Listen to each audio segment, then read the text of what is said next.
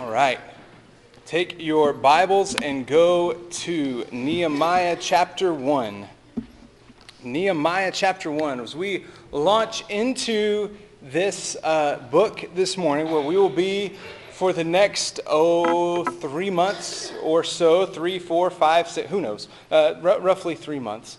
Um, what we're going to see this morning is Nehemiah's reaction when he receives uh, a bit of bad news. And so I want you to think really quickly, maybe just think over, over some, uh, some piece of bad news that you've received at some point in your life.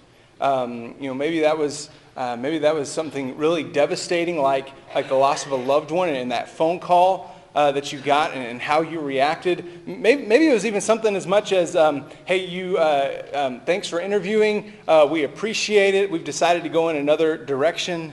Um, whatever. But just think, think through some sort of bad news that you've received and how you reacted. And what we're going to see this morning is how Nehemiah reacted when he receives um, bad news.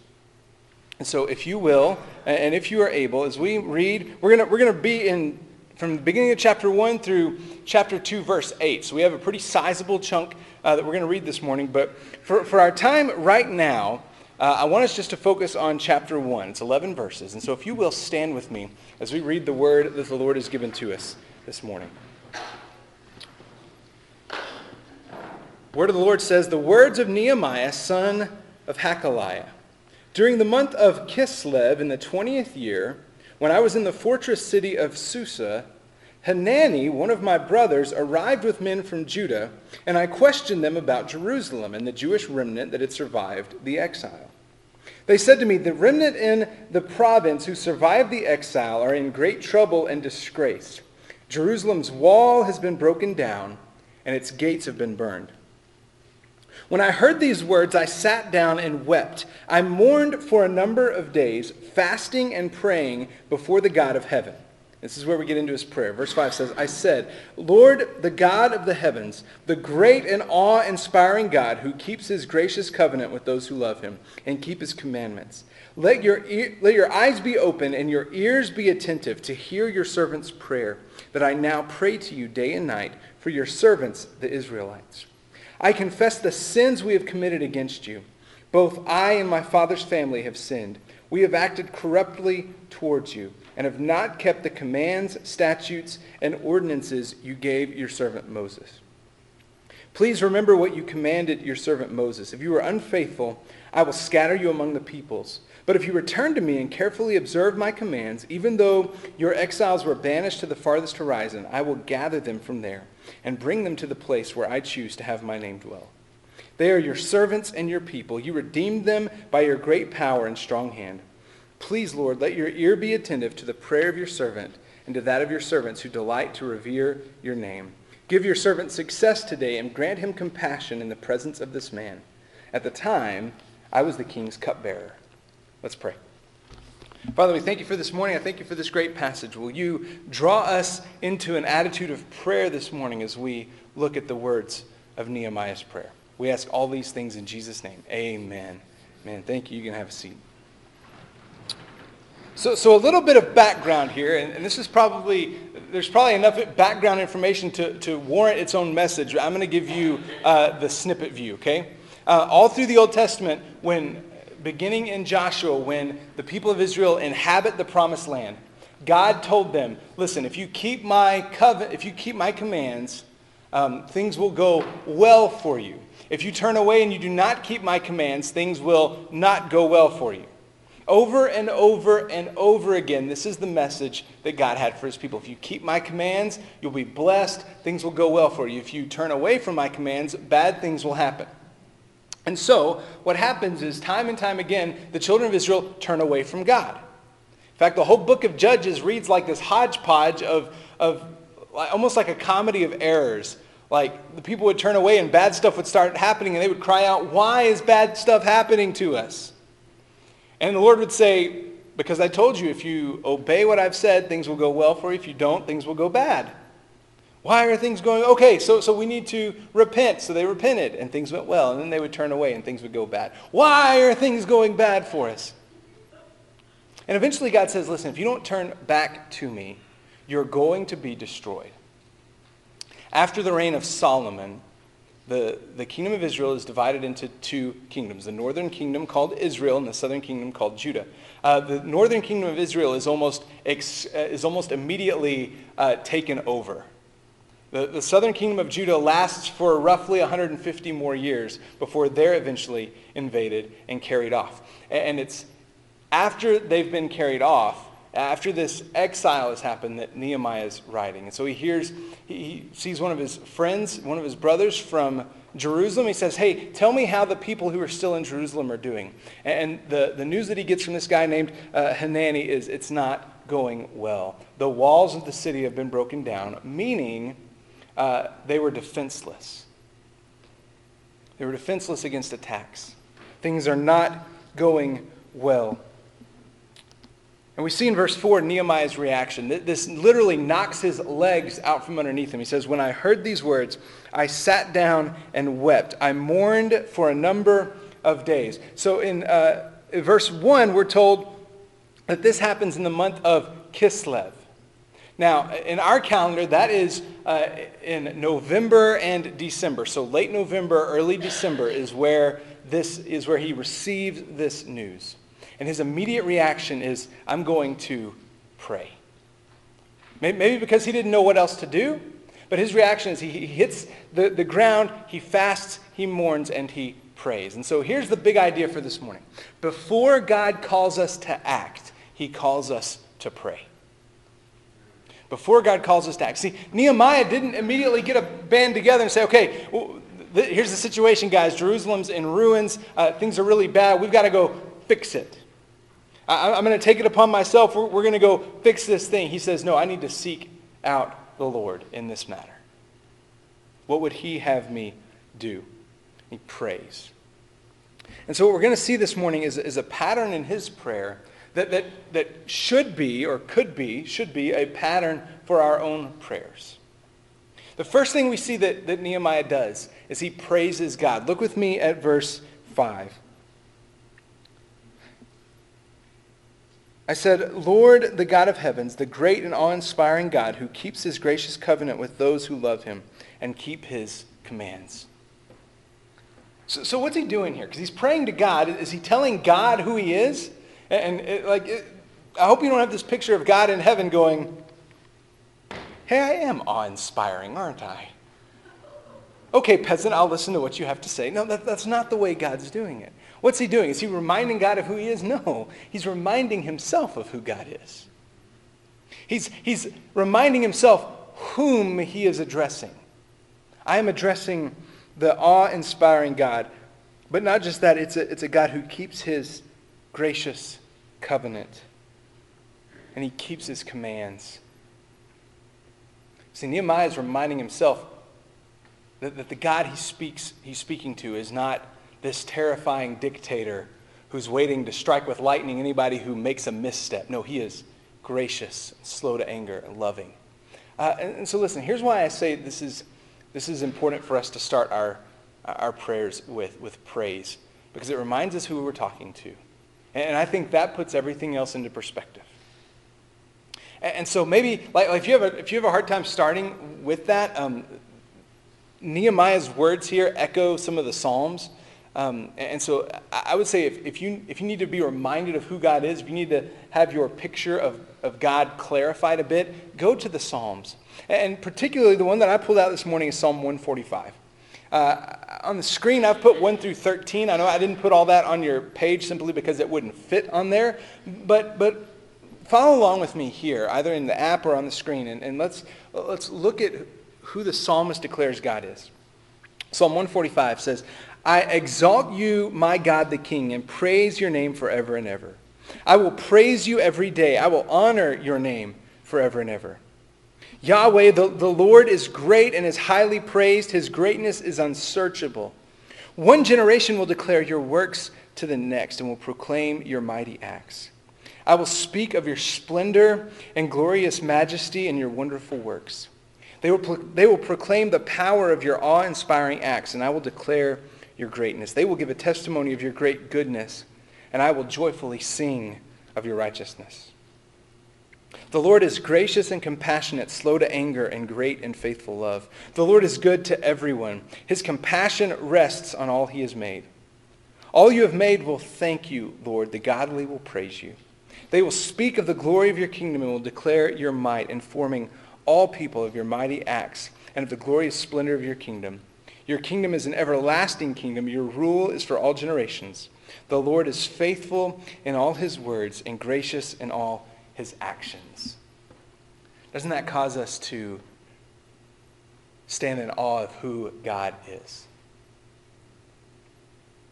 And, and so, listen, the, the reason that I say that is because um, suddenly, if we have a list of demands, I'm sorry, a list of requests that, that we have to bring to God,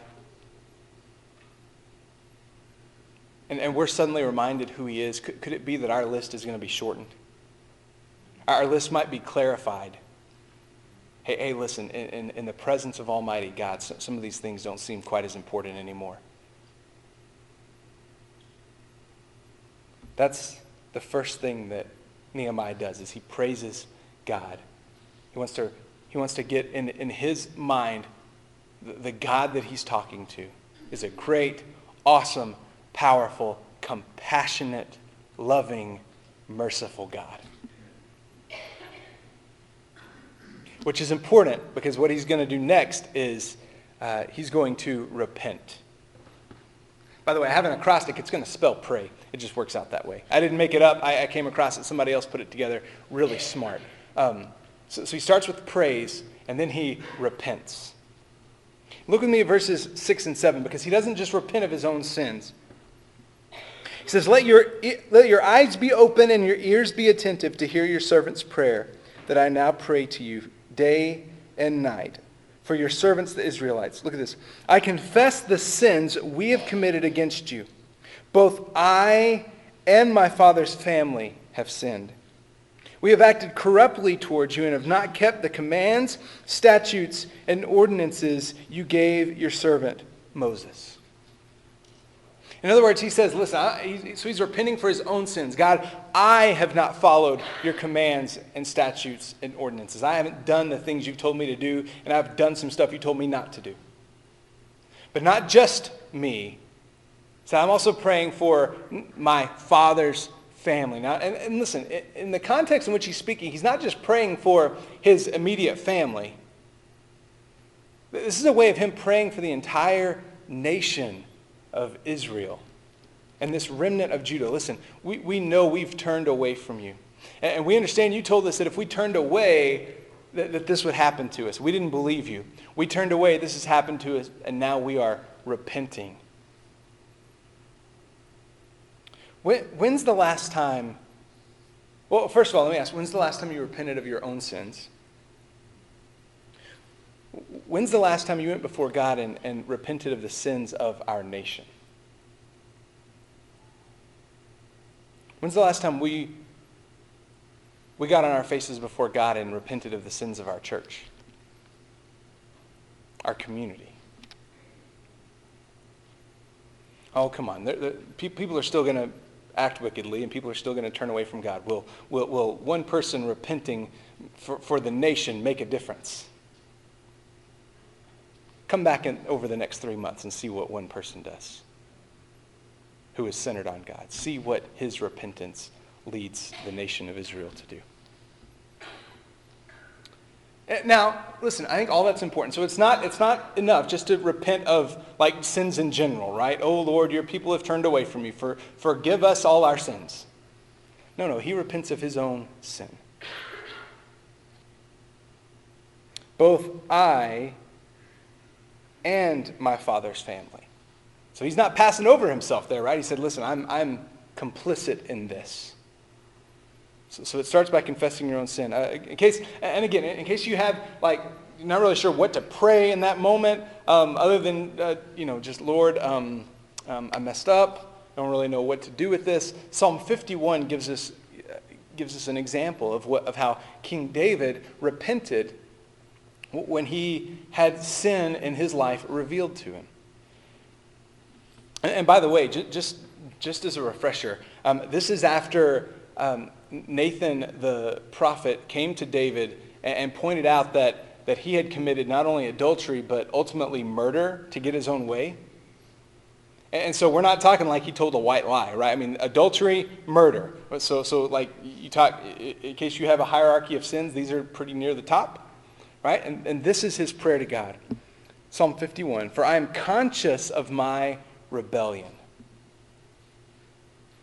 Now, that, that, doesn't really, that doesn't gloss over anything, right? God, I have rebelled. I understand I've committed treason against you.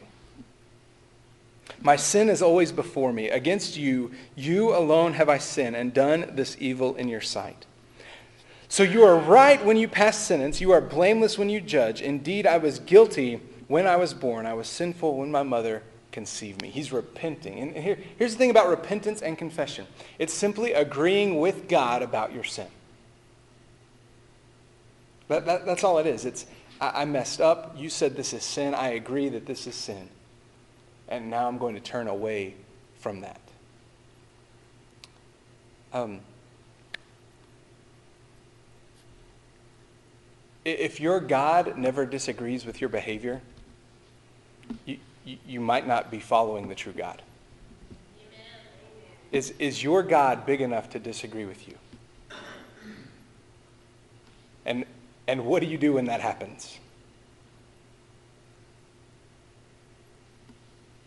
I'm learning more and more. A lot of people in our world, and I dare say a lot of people in churches, have a God who never disagrees with them. That's not the God of Scripture. and that, that's, that's not the one true God. So, so listen, if your God never disagrees with you, if you never feel this tension of, hey, I messed up and I know I shouldn't have done that, but if your God's always going, outstanding, good job, and never saying, uh, hey, you, got, you, know, you know you did that? This is what I said instead. If your God never does that, you're, you're not following the one true God. The, the believer's life, listen, the believer's life is marked not by perfection, far from it. Not even on your best days will you even come close to perfection. Believer's life is marked by a pattern of repentance and confession. That's what marks a growing, maturing believer apart from someone who, who is frustrated with their faith and not understanding why they're not growing. Because the, the growing believer will say, God, there's so much in my life that I know doesn't need to be there. And I don't want it to be there. And I thank you for your grace and mercy and forgiveness that's available to me every day in Christ Jesus to help me turn away from that and to forgive me when I don't turn away from it. So, so, so he's praised God for who he is. And listen, when you get a picture of who God is, when, when you read Psalm 145 and it's talking about his greatness and his mercy and his compassion, if that doesn't bring up some sort of sin in you, like if there's not some realization of, oh man, this is who God is, that, that means that this is who I am, you need to go back and read it again. Because every time when we're faced with the holiness of God, that should bring up unrighteousness, unholiness in us that needs to be repented of. And only then does he go into his request to God. So, so listen, let, let, me be, let me be honest. A lot of times, my prayer life, I go, um, I, I jump in and I say, hey, Father, here's what I need. here's, here's my list, right? My, my, for lack of a better word, my, my Christmas list. I, I have a short list of demands, right? Here's, here, here's my calendar. If you'll just sign your name at the bottom, we can get on with this thing and, and, and we'll be set. And that's not how God operates. So when I spend time praising him for who he is, and then I spend time repenting of my sins, that affects the requests that I bring to God. And only after Nehemiah has done those two things does he then dive into his request. In chapter 1, Nehemiah chapter 1, uh, beginning in verse 8, going through 11, going through the end of the chapter, this is what he prays. Please remember what you commanded your servant Moses if you are unfaithful, I will scatter you among the peoples. By the way, what he's doing here is he's reading God's word back to God. So that's a really good way to pray, right? reminding God or, or um, reminding yourself of what God has said. And I just, I just think God loves to hear his words repeated back to him. Not for his sake. I say he's not there going, oh, yeah, I, I did tell Moses that, didn't I? No, it's reminding you what he said. Remember what you commanded your servant Moses if you are unfaithful, I will scatter you among the peoples. But if you return to me and carefully observe my commands, even though your exiles were banished to the farthest horizon, I will gather them from there and bring them to the place where I chose to have my name dwell. They are your servants and your people. You redeemed them by your great power and strong hand. Please, Lord, let your ear be attentive to the prayer of your servant and to that of your servants who delight to revere your name. Give your servant success today and grant him compassion in the presence of this man. This is his prayer. Lord, I'm trusting that you will be faithful to your word.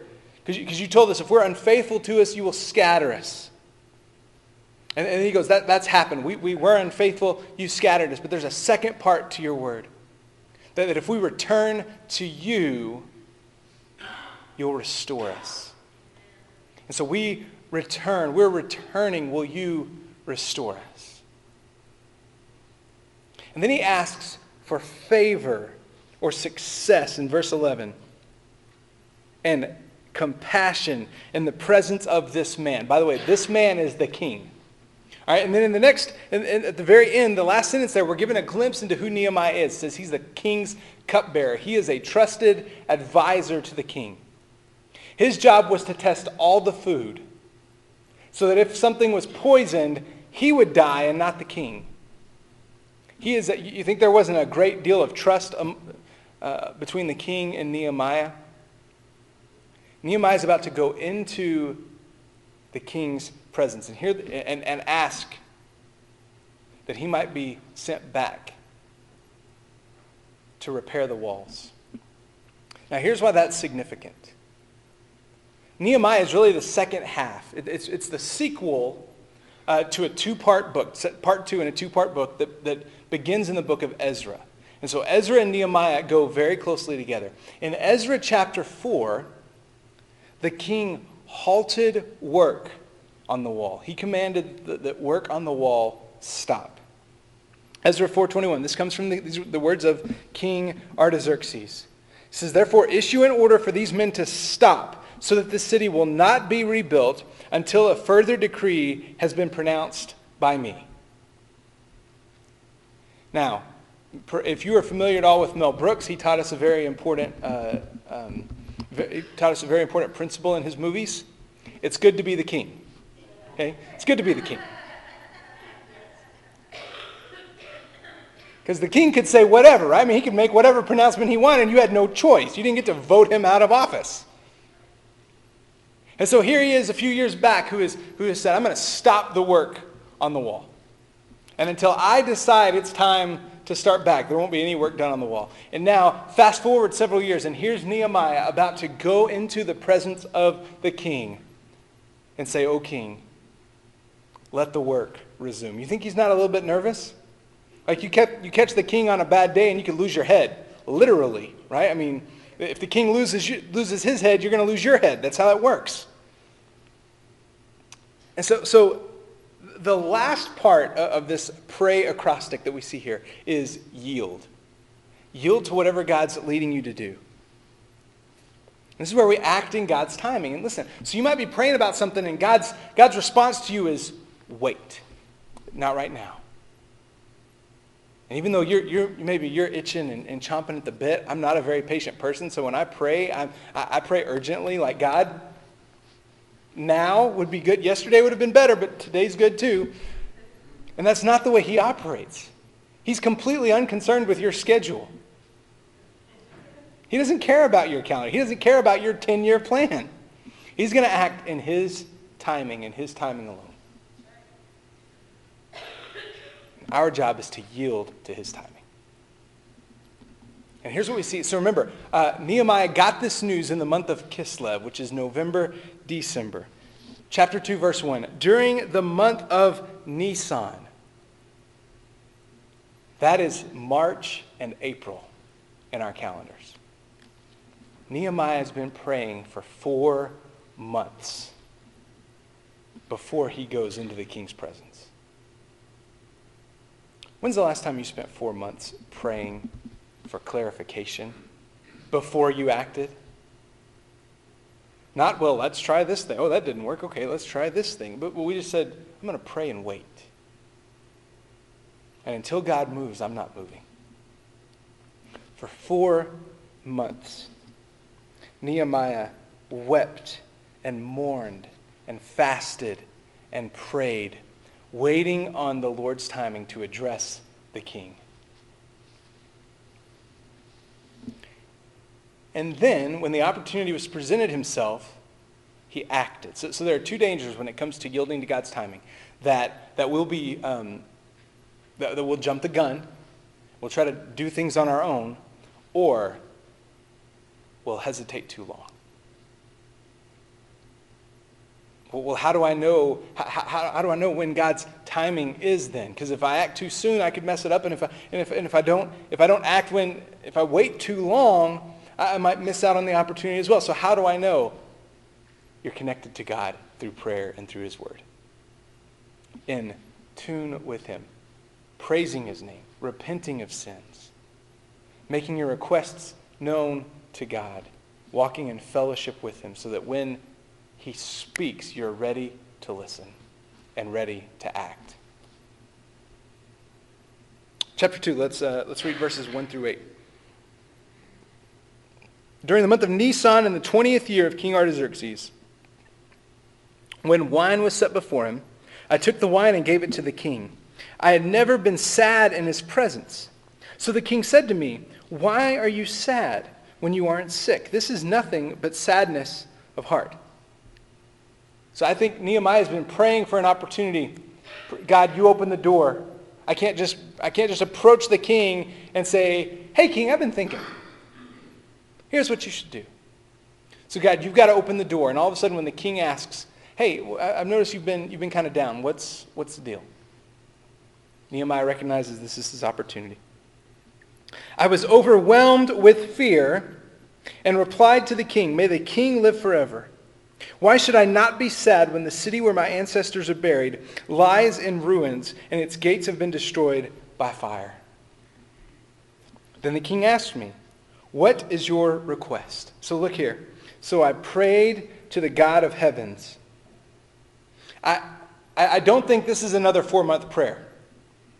This is one of those quick, God, give me the words for what I'm about to say. I've been, been, been coming before you for the last four months. You have opened this door. Now give me the words. So I answered the king, If it pleases the king, and if your servant has found favor with you, send me to Judah and to the city where my ancestors are buried, so that I may rebuild it.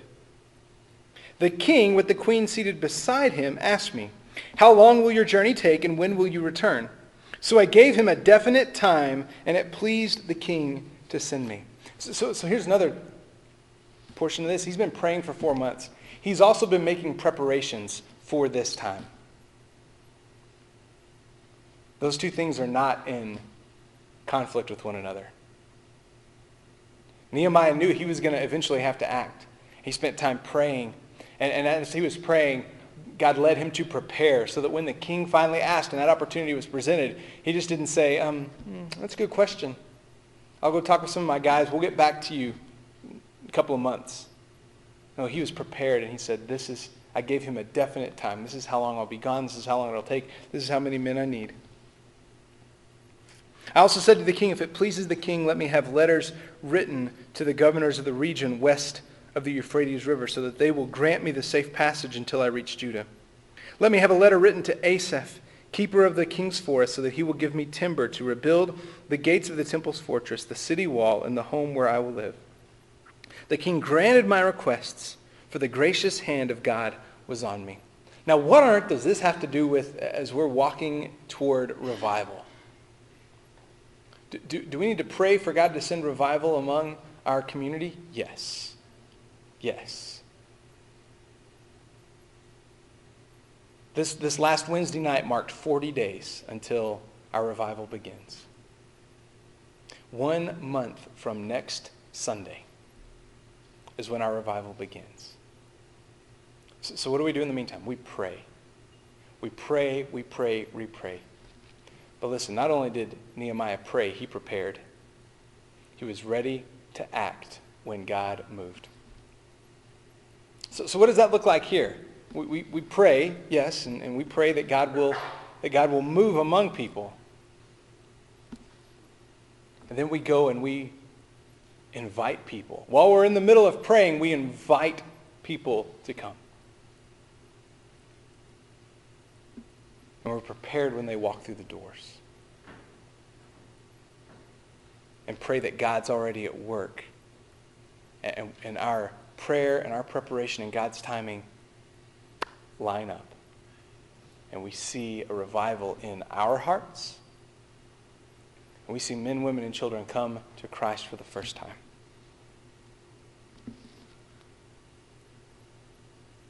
So, so, so here's, here's what Nehemiah doesn't do. He, he doesn't just um, he doesn't just lay out his plans. God bless him. Like I said, you just, you just rubber stamp my plans and, and we'll be good to go. Thank you. Um,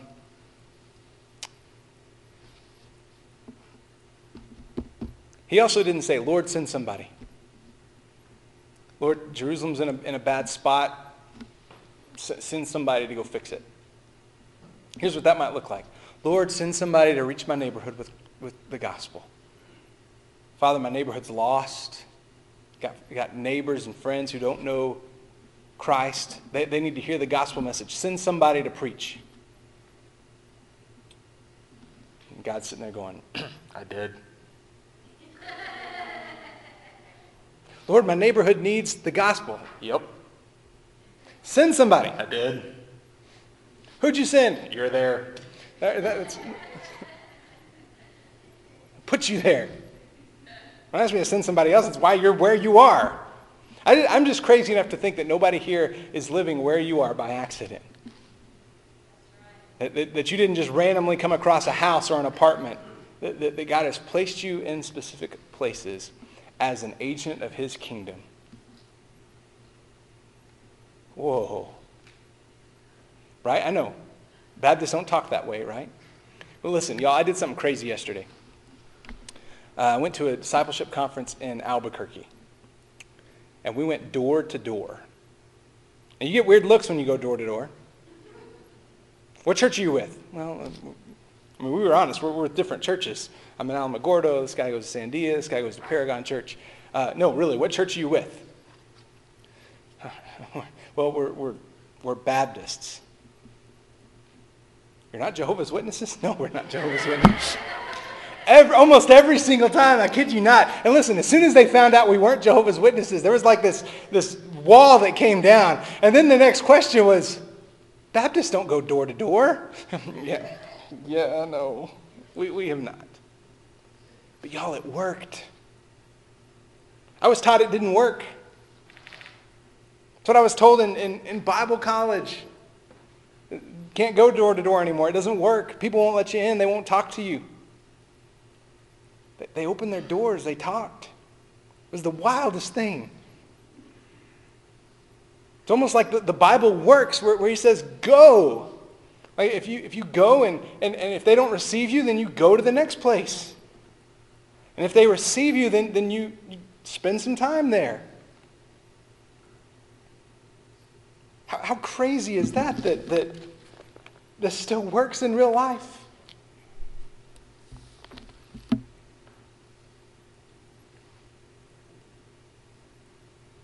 To yielding, yielding to the Father. I mean, sometimes we got to let insecurities go. Oh, I, I, don't know what to, I don't know. You know what we did yesterday? We just went and we, we, we said, hey, can we pray? With, is there anything we can pray for you about? We're, just, we're walking through the community, walking through the neighborhood. Anything we can ask God to do for you today? And, and, and a lot of people, in fact, I would say the majority of people are like, no, we're good. Thanks. Okay. Go to the next place. I know, listen, it's probably out of your comfort zone. It's out of my comfort zone, big time.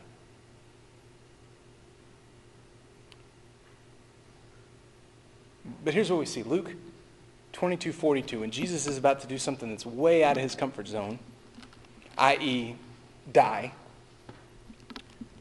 This is what he prays. Prayed, Father, if you're willing, take this cup from me.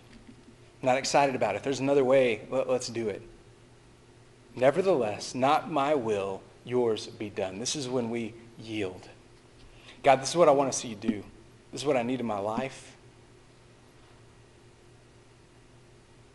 But not my will, yours be done. God, I know I need. I know I got a neighbor that's lost. I, really don't want to go talk to him. So you know, you can send somebody else, please.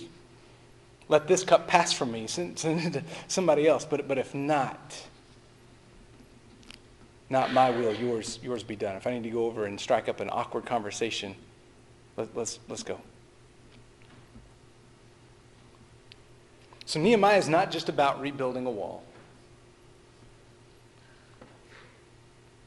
It's about a nation turning back to God, and it's about revival breaking out in the nation of Israel. And so, in modern times, good grief, could, could it just be about a church in Alamogordo experiencing revival through this book? Could it be about a community in New Mexico experiencing revival? And seeing what happens when we are yielded to God's plan. And so, what I'm going to do as we close, really simply, I'm just going to lead us in a time of prayer. So, if you're if you have your outline on the back side is just this outline the praise repent ask yield time for you to, to take and maybe make some notes there yourself. If you're on the if you're on the bible app uh, you have a place in, in each of those where we covered it to, to put notes in. I'm going to lead us in, in a time. We're not going to drag it out. It doesn't have to go on for hours. On each wednesday night from now until our revival begins, we are going to spend time praying for revival. So I would invite you, even if you've not been coming on Wednesday nights, to, to come join us. We have dinner at 5.15. We, we have our prayer meeting that starts at 6 o'clock where we're going to spend time praying for God to send revival. Praising, repenting, asking, and then yielding ourselves to what he has in store for us. So if you will, bow your head and close your eyes and, and spend a few minutes in this. I'm going to I'm to lead us through, and maybe as we're maybe as we're um, walking through this, God brings something up to you in, into your mind, and you either want to jot it down. That, that's that's fine. That's why I put that on the back side of your outline. Maybe you just want to take that and stick it somewhere in your house where you'll see it, and it'll be a reminder that to, to spend some time in prayer. spend just a few minutes walking through this, and then I will lead us corporately um, through, through each of these four areas.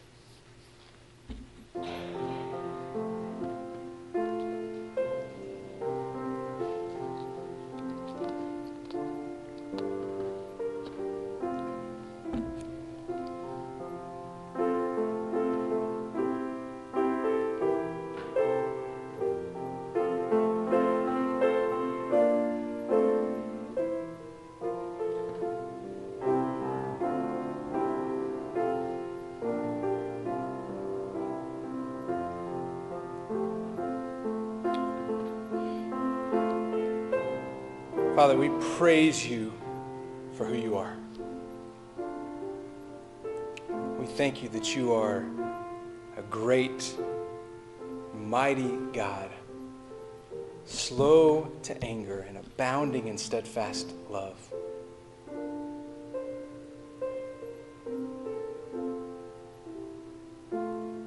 We praise you that you're a God who was not satisfied with us being separated from you for eternity. So you made the way to bring us back into relationship with you, to redeem us by sending Christ Jesus to pay our sin and our penalty on the cross. Father, we know that in so many ways we fall short. We turn away. We we decide that, that our own path is better than the one that you've laid out for us. And so we repent. Repent of sin in our own lives. We repent of our sins as a church where we have been too timid to follow where you're leading or thought that we were too small, didn't have enough money.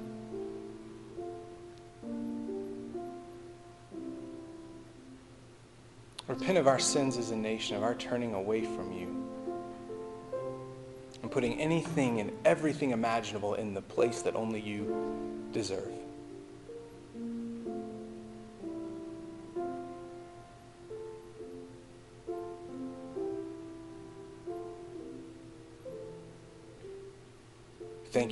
Grace and mercy that's available to us through Christ Jesus. Father, we ask for your presence to break out among us and in our community. That as we move to these dates that we've put on the calendar, they wouldn't just be a, a series of extra church meetings, but that we would see revival break out among the members of First Baptist Church, among the community of Alamogordo. God, we don't know how to reach this community on our own. We, we, have, we have some strategies, but, but we're, we're no good at implementing those on our own. We need your presence. We need your wisdom. We need your guidance. And oh, we need your grace. So over the next five weeks, will you show us what it looks like to reach our community? Will you put men and women in our path that are asking questions that we can't sidestep, but that we are it becomes clear that, that we have an opportunity to share who you are.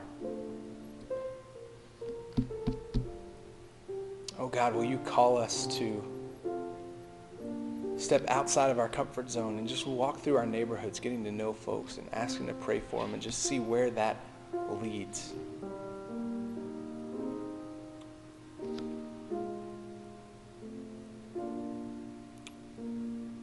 Father, we yield ourselves to you. We where, where you go, we will go. Where you lead, we will follow. We ask all these things in the precious name of Jesus. Amen.